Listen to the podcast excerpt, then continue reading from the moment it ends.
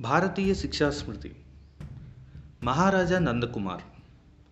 పదిహేడు వందల డెబ్బై ఐదు ఆగస్టు ఐదున ఈస్ట్ ఇండియా కంపెనీ పాలనలో ఉరికంబమెక్కిన తొలి భారతీయుడు. అప్పటి Bengal governor general Warren Hastings మరియు ఆయన చిన్ననాటి మిత్రురాలు జస్టిస్ ఎలిజా ఇంపే వారి కుట్ర వలన ఉరికంబమెక్కిన తొలి భారతీయుడు మహారాజా నందకుమార్.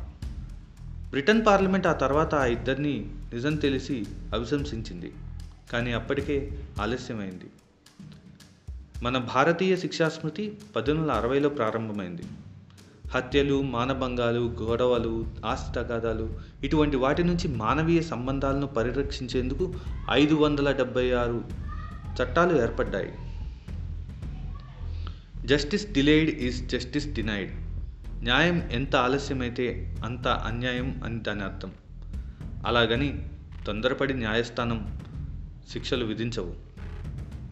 విడిపోవాలనుకున్న భార్యాభర్తల ఆలోచనని హత్య చేసిన ఆవేశాన్ని మనుషుల మధ్య అసూయ ద్వేషాలను క్షుణ్ణంగా పరీక్షించిన తర్వాతే న్యాయమైన తీర్పిస్తుంది న్యాయస్థానం. వంద మంది దోషులు తప్పించుకున్నా ఒక్క నిర్దోషికి కూడా శిక్ష పడకూడదు అనేది భారతీయ శిక్షా స్మృతిలో మొదటి నియమం.